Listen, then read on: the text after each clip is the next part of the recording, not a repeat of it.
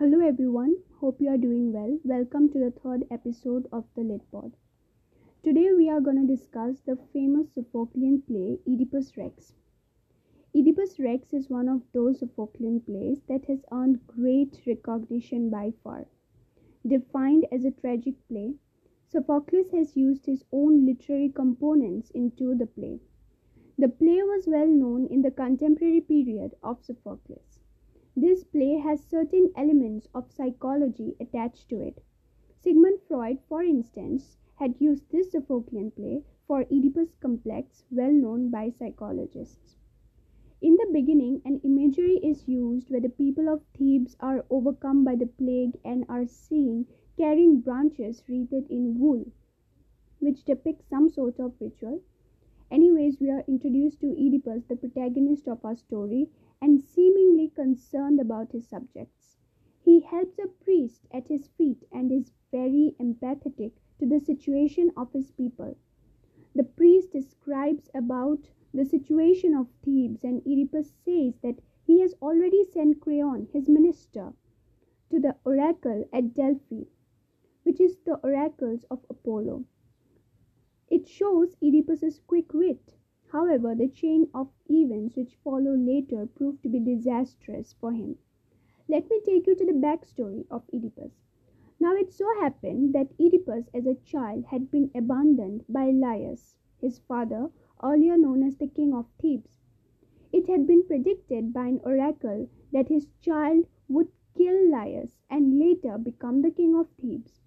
By fear that the prediction would come true, Laius abandoned his child handing it over to Jocasta, the queen, to get rid of it. As a mother's love for her son is precious, she could not bear to kill her son, and with a stone in her heart, she gave it to the servant to kill it. The servant apparently couldn't do such a thing, and so again he was passed on to a shepherd. Later, he was adopted by Polybus, King Polybus. Childless as he was, Polybus would take care of him as his own child not letting him know about his original birth. Oedipus one day happened to get past an oracle and know about his future that he would kill his father and that he would marry his mother. Oedipus ran away from the oracle and came to a place where three roads meet. There he saw a horse car and, in a fit of rage, killed King Laius, not knowing that he was his father and mistaking him to be a stranger for obvious reasons. He later became the king of Thebes by solving a riddle, the riddle of Sphinx, and married his mother Jocasta. But all of this was unknown to our protagonist Oedipus till the day of the plague.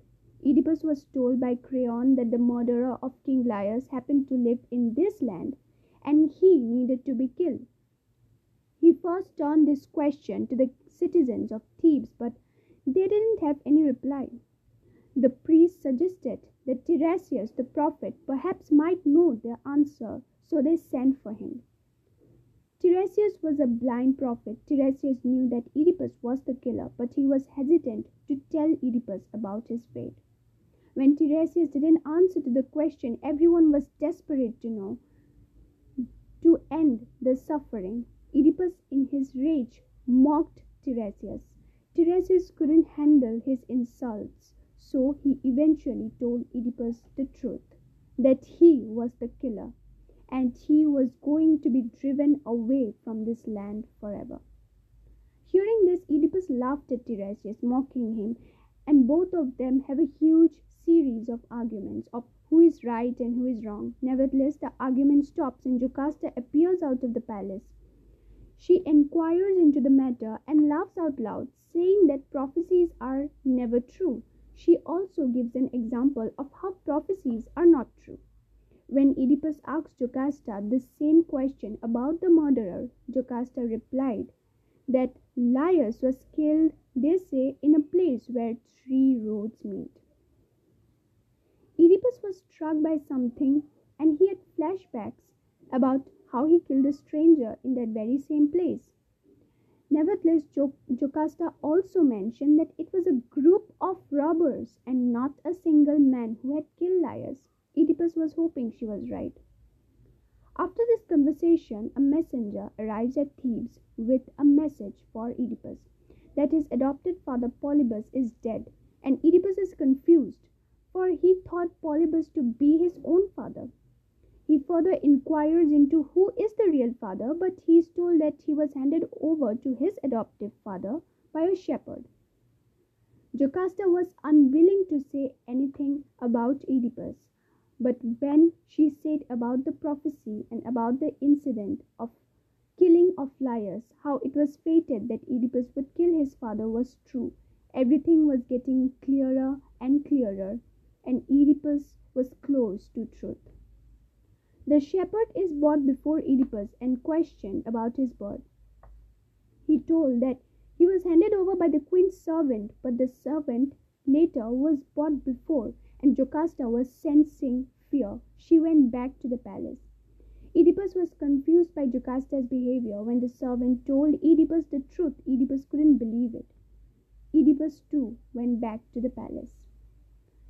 Later, we see a messenger coming and telling the dreadful news about Oedipus and Jocasta when they were at the palace. Jocasta had died by suicide. Oedipus cried bitterly over his dead mother. He took the brooches of Jocasta's dress and struck it in his eyes. A graphic image is shown on Oedipus about how blood started pouring from his eyes. Later, the chorus questions about man's life, fate, and free will. And the chorus describes the horrors of Oedipus's sight we see how the chorus describes the brilliance of Oedipus. They describe the way he saved Thebes by solving the riddle. We also see Oedipus for one last time talking to his daughters Antigone and Ismene, and later Creon takes the place of Oedipus. Tiresias' prophecy about Oedipus's fate at last did come true. That was all about Oedipus the King. I hope you liked it. You can always send me your feedback on the email mentioned in the description. College exams got over, and now I have plenty of stuff to uh, prepare for you. Also, as you noticed, English literature with Runia turned into the Lit Pod, and people ask me why I changed the name. I changed it because it was short, I guess. So stay tuned for episode 4. Stay safe, everyone, and take care.